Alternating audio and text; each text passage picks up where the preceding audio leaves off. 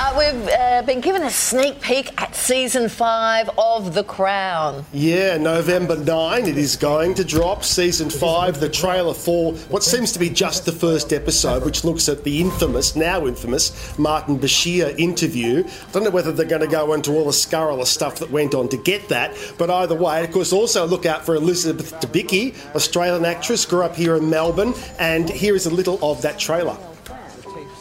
In Britain, After Prince Charles bared his soul to the nation, but the Princess of Wales upstaged her husband. Speaking about her broken marriage, her life, and her future.